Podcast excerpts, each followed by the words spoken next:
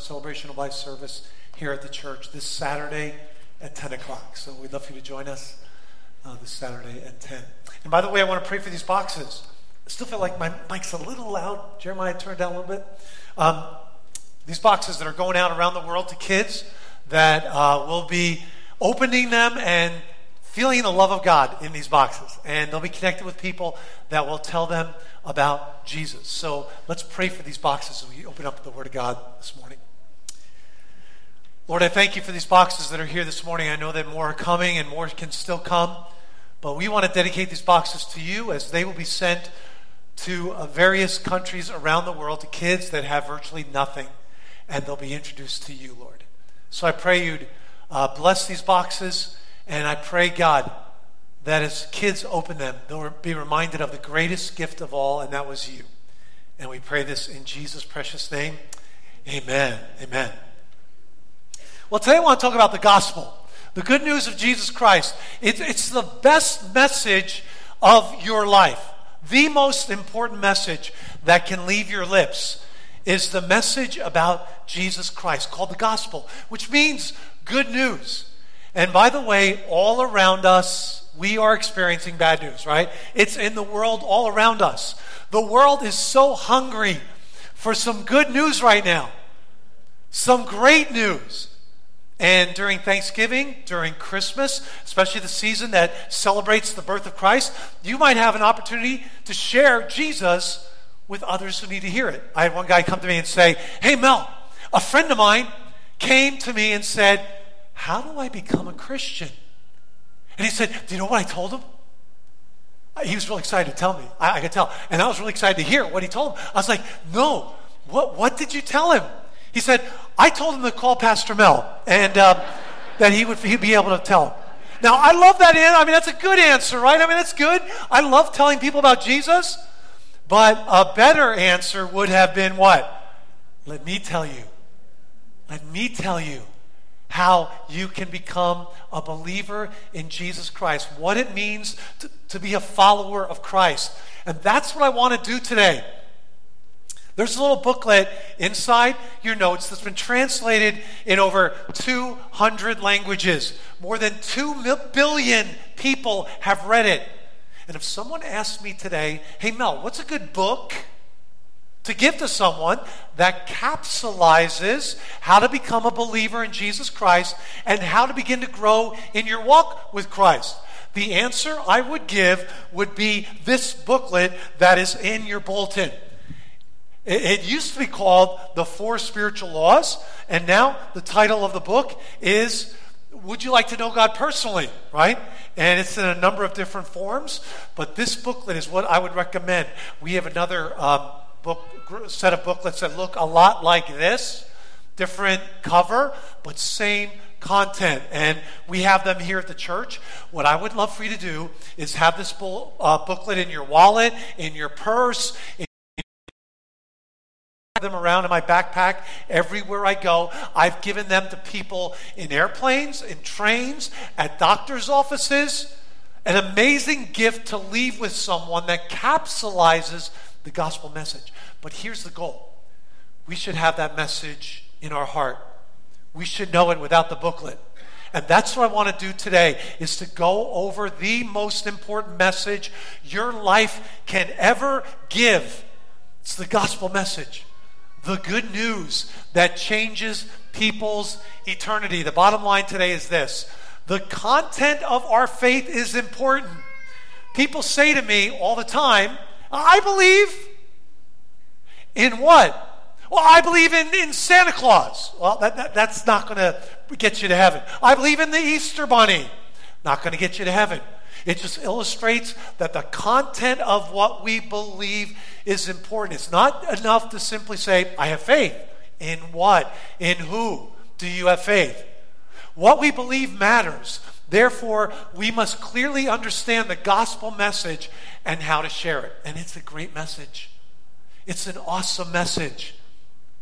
Uh, one author that I've loved over the years is a man by the name of Howard Hendricks. He was also a professor at Dallas Theological Seminary. Great author. He said this, and I totally agree with him.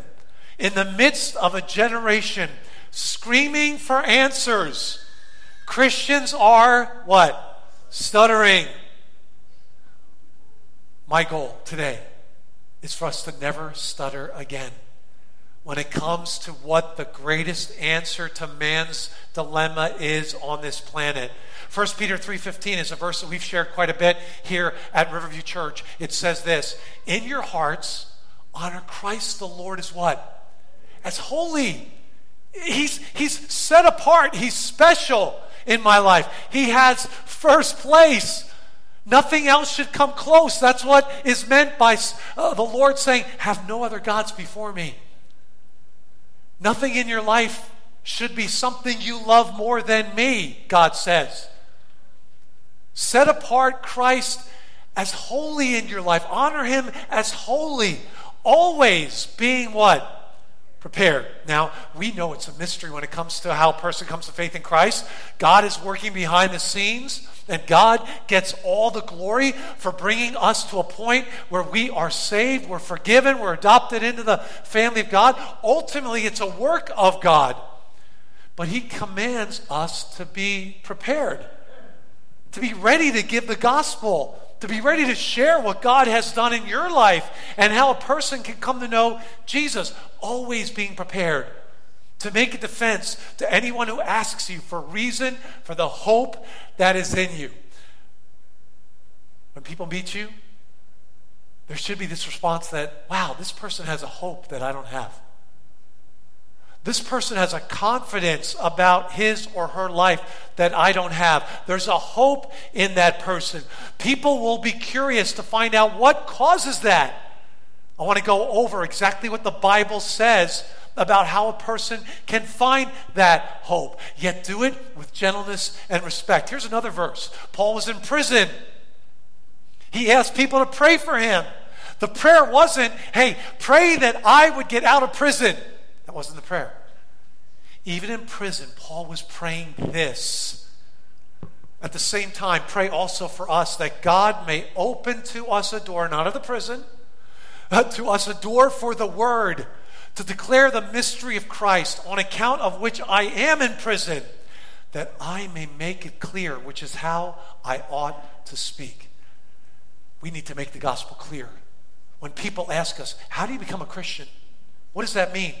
We need to make it clear. With that in mind, I'd like you to take out this booklet. We're going to just use this booklet as a basis for what we're talking today. I want to give you some illustrations that I use in sharing the gospel that during Thanksgiving and maybe Christmas and beyond, you can use with others that will help clarify the gospel in their mind. Here's the first point in this booklet, and it's a great one. I love it. Point number one is this God loves you and created you to know Him personally.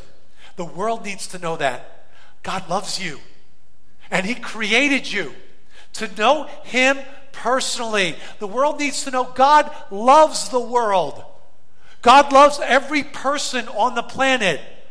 And here's the second part of point number one He has a wonderful plan for your life. There have been people that have said to me, Well, hey, how can God have a wonderful plan for everyone's life? What about the people that were on a jet airplane and all of a sudden the engines go out and the airplane is crashing? What happened to the wonderful plan for their life? Is God's plan still in effect for a believer who's on an airplane that's about to crash? Is his wonderful plan still in effect? Absolutely, it is. Can you imagine being in that situation without God? See, every one of us is coming to the end of the uh, the lives that we've been given, every day we're one day closer, right? Every one of us will meet the end of our lives at some point. Here's God's wonderful plan your life doesn't end when you die. If you're a believer in Jesus Christ, you go from this life in one moment to eternal life the next. It's in a blinking of an eye. That's how fast it happens. And God's wonderful plan is this no matter what happens on this planet, you have eternal life in Jesus Christ. You're created for eternity with God, for this awesome place that He has prepared for you. By the way, these are all verses that are in this booklet that you should memorize. uh, read them a few times, you'll begin to memorize these verses. And instead of having to say, oh, yeah, let me show you in this booklet what the Bible says about God's love, let me show you, I can't quite get through what page is it again in this booklet. Let me pull out this booklet and tell you what it's all about. Instead, you'll say, hey, this is what God's word says. In John 3.16, God so loved the world that he gave his only son.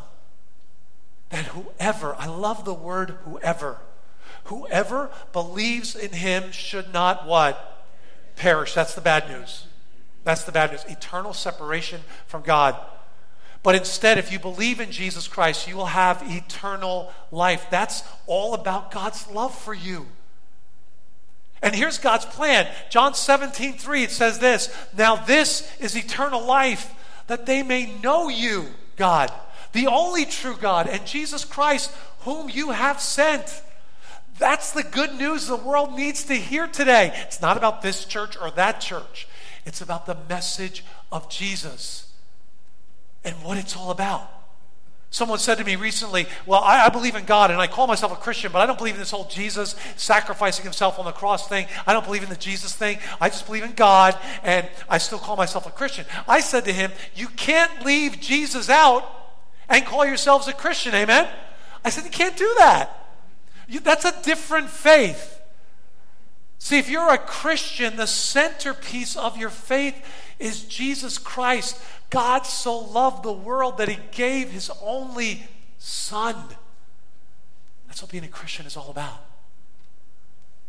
That's what putting your faith in Jesus Christ is all about. You can't leave him out. Here's the problem. It's point number two in the booklet, so you don't have to say point number two when you share it with somebody. Here's the problem People are sinful and separated from God, so we cannot know Him personally or experience His love and plan. And I get it. People don't like that, that point. People say to me, Oh, Mel, how dare you say that I'm sinful? How, how dare you say that? Or uh, they'll, they'll, say, Well, I, I may have done something wrong. In fact, I will find that people will readily admit that they have done things wrong. They will readily admit that. The struggle they have is believing that the things they have done wrong somehow do away with all the good that they've done, right? And it's wonderful that people do good things.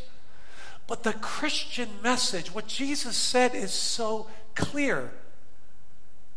And I always tell people this is not my opinion, it's just what Jesus taught.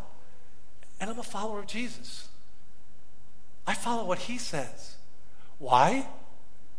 Because he died and rose again, which sets him apart from every other religious teacher that ever walked the planet. And I've said this here at Riverview Church, and I share with people all the time when I talk to them about my faith. I choose to follow the one who died and what? Rose again. I'm not going to follow someone who died and stayed dead. I choose to follow the one who died and rose again. And the reality is, Jesus taught about our sin and our rebellion against God, that we've done things wrong. And people admit that, but here's the reality we are in this universe with an awesome, holy God. And the reality is, the Bible tells us sinful beings like me cannot be in the presence of a holy God. We would die at that very moment, we'd be destroyed at that very moment. So our sins need to be paid for. Romans 3:23, another great verse to memorize, says this, "For all have sinned." We've disobeyed God's plan for our lives. All have sinned and fall short of the glory of God. See, we fall short of his glory. And uh, uh, James 2, which isn't a verse in this booklet, but I love what it says because I've had people say to me, Well, Mel, I haven't disobeyed all the Ten Commandments. Oh, I, a couple, maybe I've lied and maybe I've done this or been jealous and coveted people's things, but I haven't broken all the Ten Commandments. In fact, the Jews in Jesus' day often taught that they were not guilty of the law if they did not violate all of the Ten Commandments. But James tells us this in James 2:10, for whoever keeps the whole law but fails in one point has become guilty of all of it. We're guilty before God, this awesome holy being. But he has a plan, right?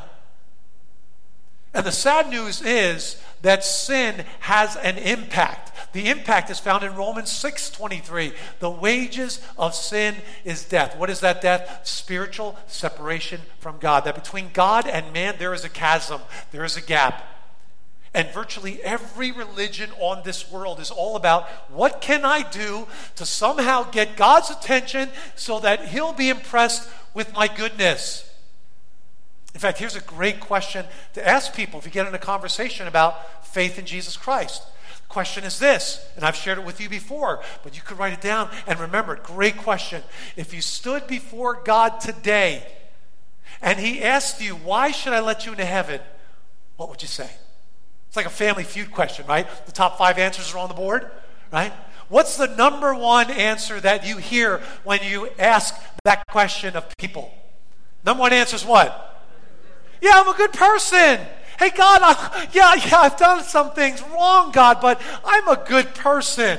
I mean, you should see my neighbors next door. I mean, come on, God. I'm better than they are. The problem is this the Bible is so clear that our goodness doesn't solve the problem of our sin. It'd be like being stopped by a police officer for going 120 miles an hour down Highway 76. And the police officer pulls you over and says, Hey, you know what? You're going 120 on Highway 76. It's not a good thing. It doesn't really do much if you say, But, officer, 10 minutes ago, I was obeying the speed limit. And yesterday, I obeyed the speed limit the whole time. I was really good. See, the goodness of your driving doesn't negate the fact that you violated the law in this point. You're still going to get a ticket. That's the whole point of the gospel. We have a sin debt that is way too big for us to ever repay in and of ourselves. And because God is a holy being, He needed a just payment for that sin. So what did He do? He gave His only Son you know, my, my son's sitting right there. If uh, and I've shared this with you before, great illustration though for people who struggle with that. Why did God? Why didn't God the Father come down? Why did He send His Son? Well, if you're with your son and someone came up to you and said, "Hey, one of you's dying tonight, Dad. It's either you or your son. Who's it going to be?" Pointing a gun at my head. If you're a dad, you know you, you would say, "Take my life, save my son. Save my son." God wanted us to know He gave the very best that He had. He gave his son. That's the point of Romans 8. He didn't withhold his son from us. If he didn't withhold his son, he didn't say, Oh, take me, don't take my son. He didn't withhold his son. If he doesn't withhold his son, how much more will he give us? For those that place their faith and trust in him. See, all of our efforts to try to impress God with our goodness, they all fall short. They don't bridge that gap between us and God. That leads us to the next page in this booklet and the message that we should give people. Jesus Christ is God's only provision for our sin. And I get it like you do. When the world hears that, they don't like it. When the world hears that, they say, Oh, I don't like that. I don't want to hear that. But that's the message of Jesus, the one who died and rose again.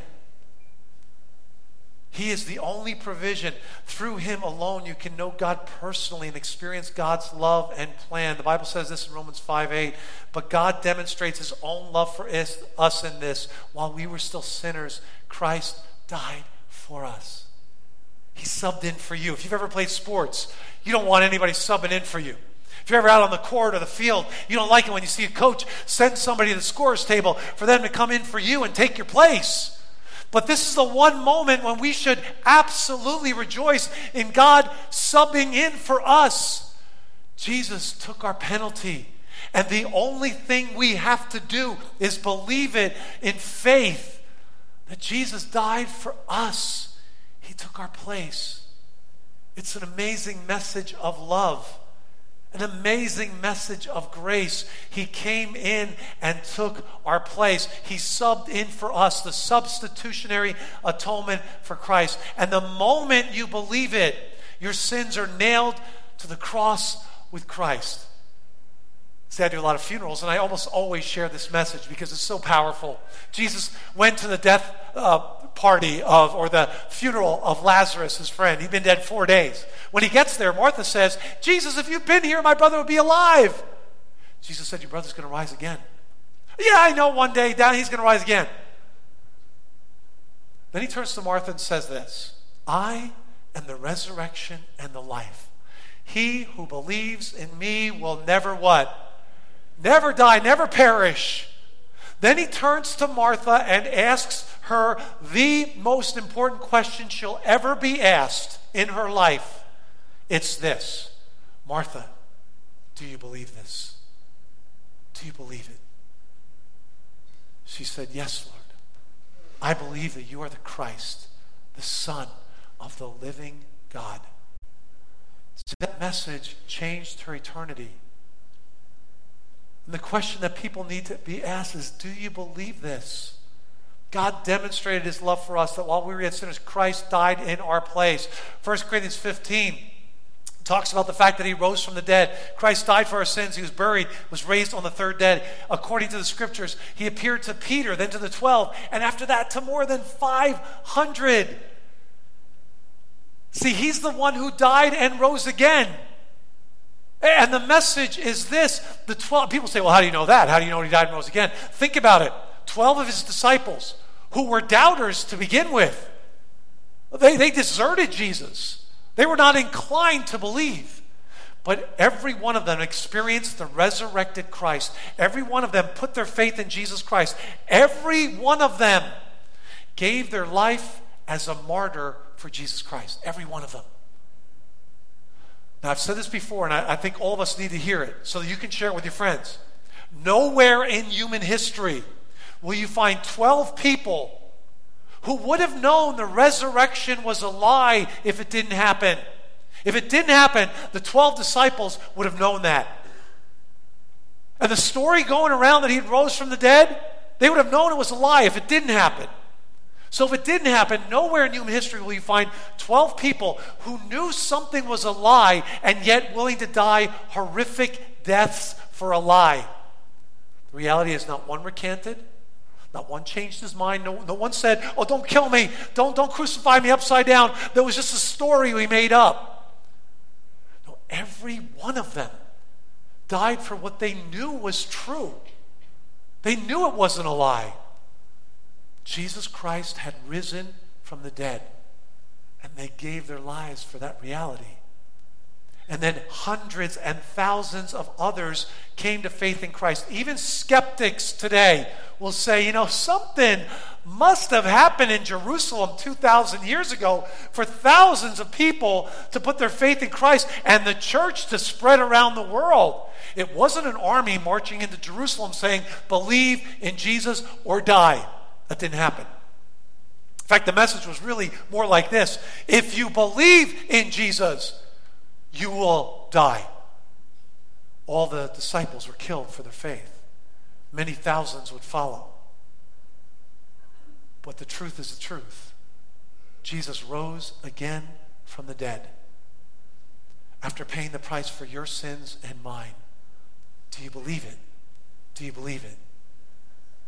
John 14 says this these are Jesus' words I am the way, the truth, and the life. No one comes to the Father except through me. See, God made a way. It wasn't about us trying to reach up to God and get his attention and be impressed with our goodness so I could go into heaven and say, Oh man, heaven is so great. I deserve this place. I am such a good person. See, God warns us against that. See, God made a way. It's through the amazing work of Jesus on the cross that bridged the gap between God and man. But here's the most important step. And this is where we should give our friends the opportunity to reject Christ or accept Him. We must individually receive Jesus Christ as Savior and Lord. Not just enough to say, hey, yeah, Lord, I want all the benefits of going to heaven. I want all of that, but don't ask me to be anything like you. See, when you come to Christ, you say, Lord, I receive you as my Savior and my Lord. My life has changed from this day forward because I want to be like you. not to get heaven. You've already received it by faith in Jesus Christ. But out of love for Jesus, you want to be like him. We must individually receive Christ. Then we can know God and, imp- and experience him personally. If today was your birthday, and uh, I wanted to, Phil, I wanted to give you this Bible on your birthday. I could hold it out, and I do this every Easter, by the way. This is an illustration you could use at a restaurant. Maybe you don't have your Bible with you. Take out your wallet, hold it out, and say, This is a free gift. I want to give it to you. Free gift doesn't cost you anything. Here it is, Phil. When does it become Phil's? When he takes it. I could stand here all day and offer it to him. If he never receives it, it's never his. All right, man, it's all yours. You know, it's never his. But the moment he takes it, it's his. It's a free gift. Now, again, if I gave it to him and he received it, and then I said, by the way, Phil, that Bible cost me $40, could you pay me back? Is it a free gift anymore? No. If I said that'll be $10, is it a free gift anymore? If I said that'll be one penny, is it a free gift anymore? No. That's what Romans makes the point of saying. If you try to add to the amazing work of Jesus on the cross by doing something above and beyond what Jesus did for you, you destroy the gift. It's destroyed. See, it's a masterpiece what Jesus did. It's an amazing free gift. Give me the Bible back, man. I can't believe you took my Bible. It's an amazing free gift. It's a masterpiece. Here's another illustration I use with people. You could use it as well. I went to the Louvre in France. And as you're walking through the Louvre, you're amazed by all these paintings on the wall. I mean, massive paintings that must have taken weeks and months to make. The detail is amazing. But everyone wants to see one painting at the Louvre. Which painting is that? The Mona Lisa, exactly. And we were there, we went into this room. The Mona Lisa has its own room. There are guards there. And the room is filled with people. And when you walk in, believe me, this will happen to you. You will be unimpressed.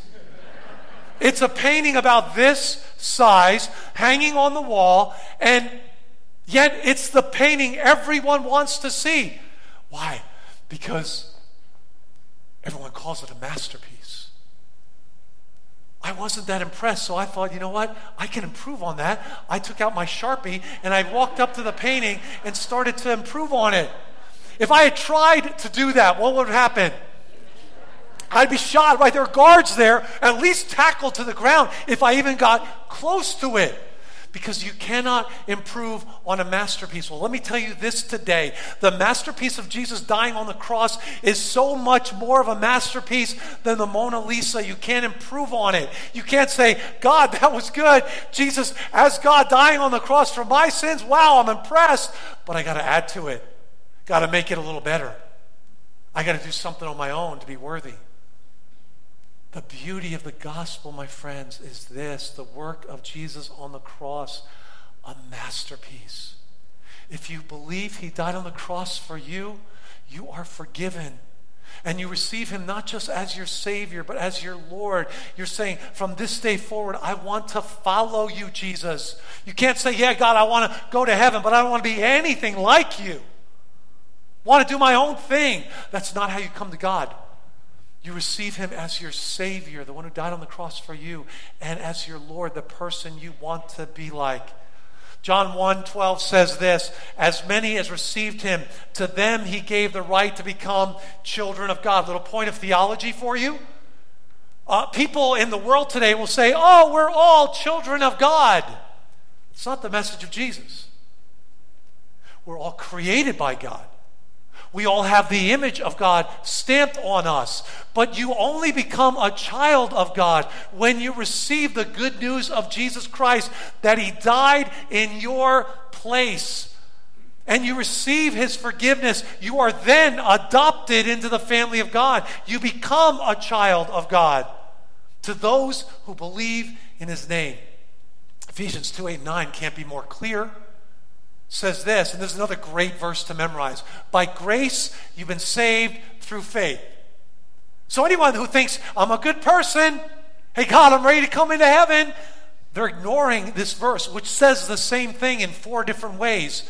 By grace, grace, uh, a great acronym for the word grace is God's riches at Christ's expense. So I get all of God's riches paid for by Jesus. I'm getting something I didn't really pay for, I didn't earn. That's grace. That's why we say it's amazing. Every sin that I've ever committed, forgiven.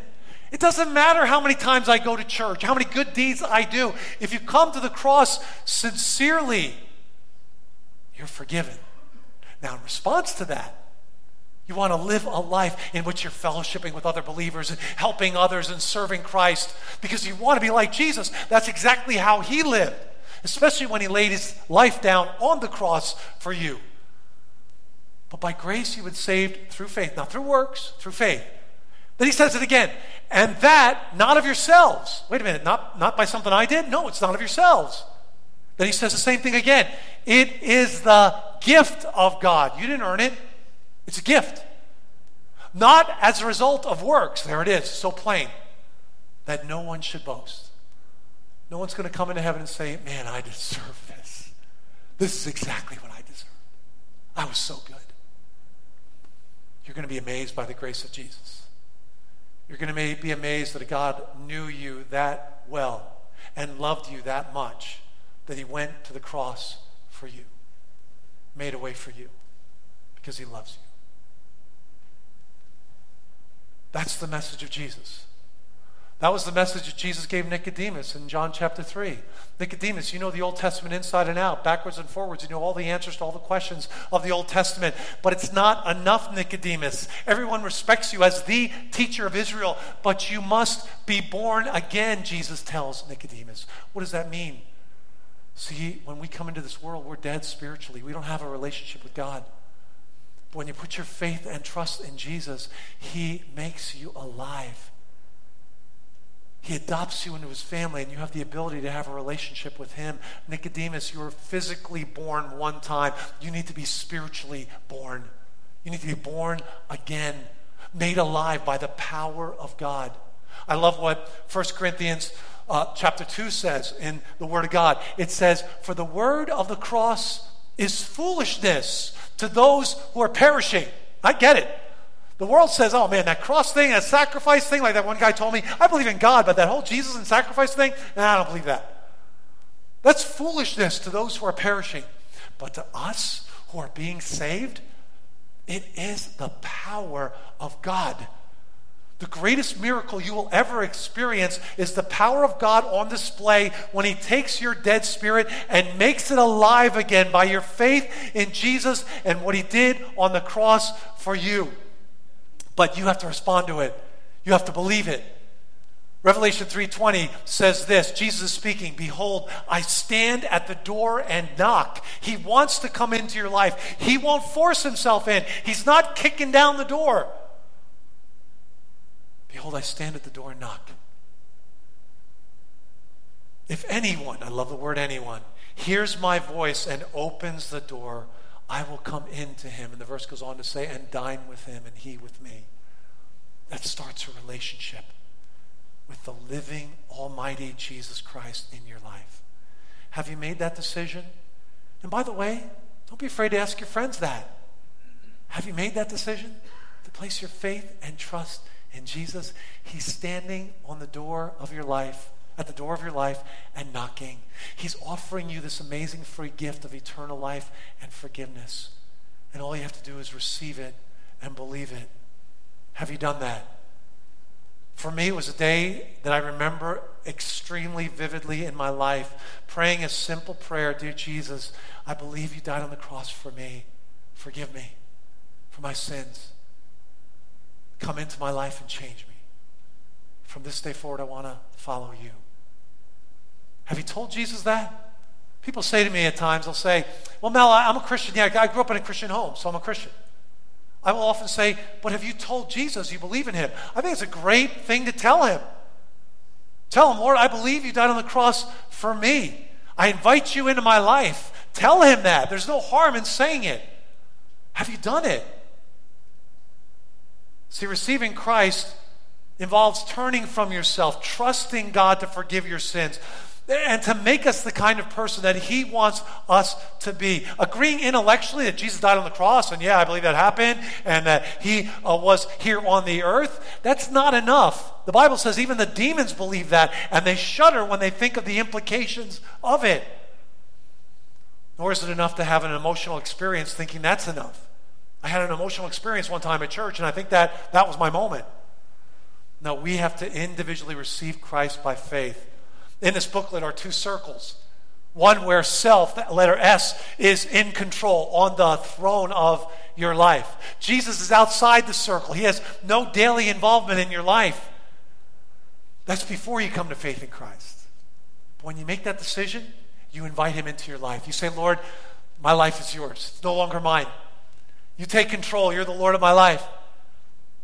I want you to lead me and guide me. At that moment you invite him into your life, you are born again. You're adopted into the family of God. Your sins are forgiven. Your sins are nailed to the cross with Christ. But from this day forward, you want to be like Jesus. That's why what we're sharing today is not my opinion. It's the clear message of the Bible. May it always be the clear message of this church, and it may it always be the most important message that will ever leave your lips because it has the power to change eternities. It's awesome. And the booklet I know gives an example of a prayer that a person can pray, but I want to challenge you today. If you've never made that decision, if you've never told Jesus, Lord, I believe in you, today can be your day. Don't go another day without being certain that you've told Jesus this. You've placed your faith and trust in Him. And make sure the message is clear so that if someone asks you, How do I become a believer in Jesus Christ? What does that mean? That the message will be clear, like Paul says, as I ought to make it clear. I want to ask you, have you made that decision? This could be the greatest day of your life because it's the most important decision you'll ever make. In this booklet, there are, uh, there's other information about how to grow in your faith. But I want to stop here today and challenge you to make that decision in your life. I'm going to ask you to bow your hearts before the Lord today as we close. And I would be remiss if I didn't at least ask is there someone here who wants to make that decision today? I, I want to say a prayer very similar to the one that I prayed, the very similar to the one that's in this booklet, about telling Jesus today, Lord, I believe in you. I put my faith and trust in what you did on the cross for me. You paid the penalty for my sins. If you want to do that today, I'm going to say a prayer and you repeat it in your heart to the Lord. Our God is awesome.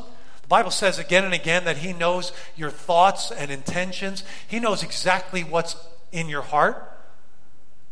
So you can pray to Him in your heart quietly today and tell Him you're placing your faith and trust in Him. So if that's what you want to do, pray this prayer to Jesus Dear Jesus, I believe you died on the cross for me. I believe you paid the price for my sins. Forgive me, Jesus. I put my faith and trust in you, not in my good works, but in you and the work you did for me on the cross, Jesus. I open the door of my life. I invite you in. Take control of my life, Jesus. In Jesus' name. All heads still bowed. Hey, if you prayed that prayer, I think it's something powerful about just indicating that with a public raising of the hands. Just saying, Pastor Mel, I prayed that prayer today and boldly lift your hands up. If you prayed that prayer today, would you boldly lift your hand up and just let me know? Praise God. Praise God. Amen. Number of you. Amen. I want to pray for those that raise their hand. Lord, I thank you for those that raised their hand today. It reminds me of the day that I did, and it changed everything in my life. Lord, I pray that as we leave this place, we would be reminded of the most important message of our lives that you loved us all the way to the cross.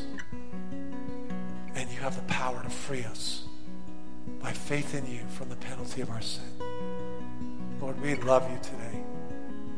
Can't wait to see you face to face because it's real. And we pray this in the matchless name of Jesus Christ. Amen. Let's all stand together and sing this song.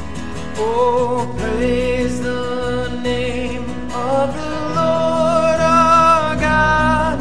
Oh, praise